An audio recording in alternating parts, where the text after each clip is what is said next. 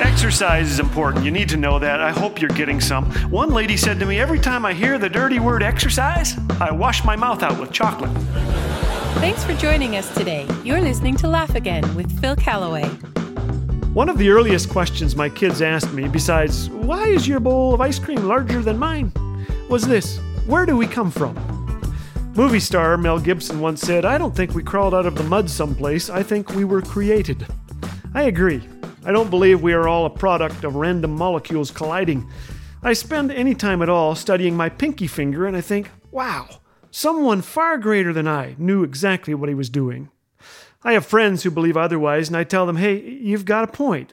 I've taken my children to the zoo, and there are definite similarities between the actions of the monkeys and the antics of my offspring. But I have applied this ideology to our children's rooms, and it doesn't work. One morning I shut the door on the very area where the Big Bang itself occurred. Hours later, I opened it, hoping to see my son's room cleaned, the walls painted, new carpeting, new furniture.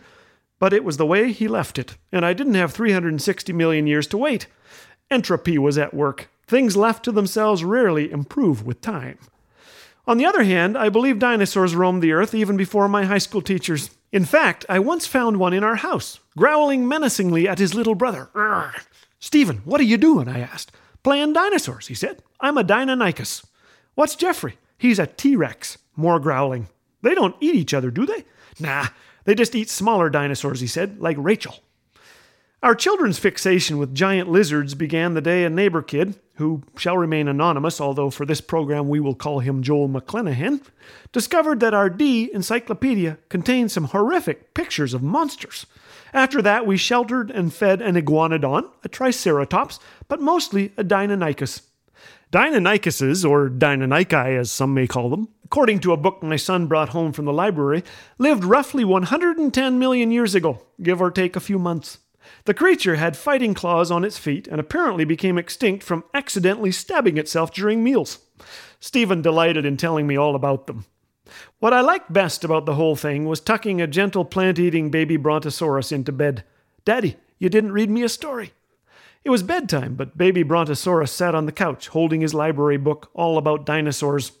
Opening the book, I read to him. Many scientists believe that birds developed from dinosaurs. They say that the dinosaurs didn't entirely die out. Instead, they became the birds we see today. I looked down at my son. His nose was wrinkled. He thought I was making this up. Remember the robin we fed last summer? The one that used to sit on your hands? What was his name? Gus Gus. Do you think Gus Gus's great grandparents were dinosaurs a long time ago? Ha, he said, his wrinkle turning to a grin.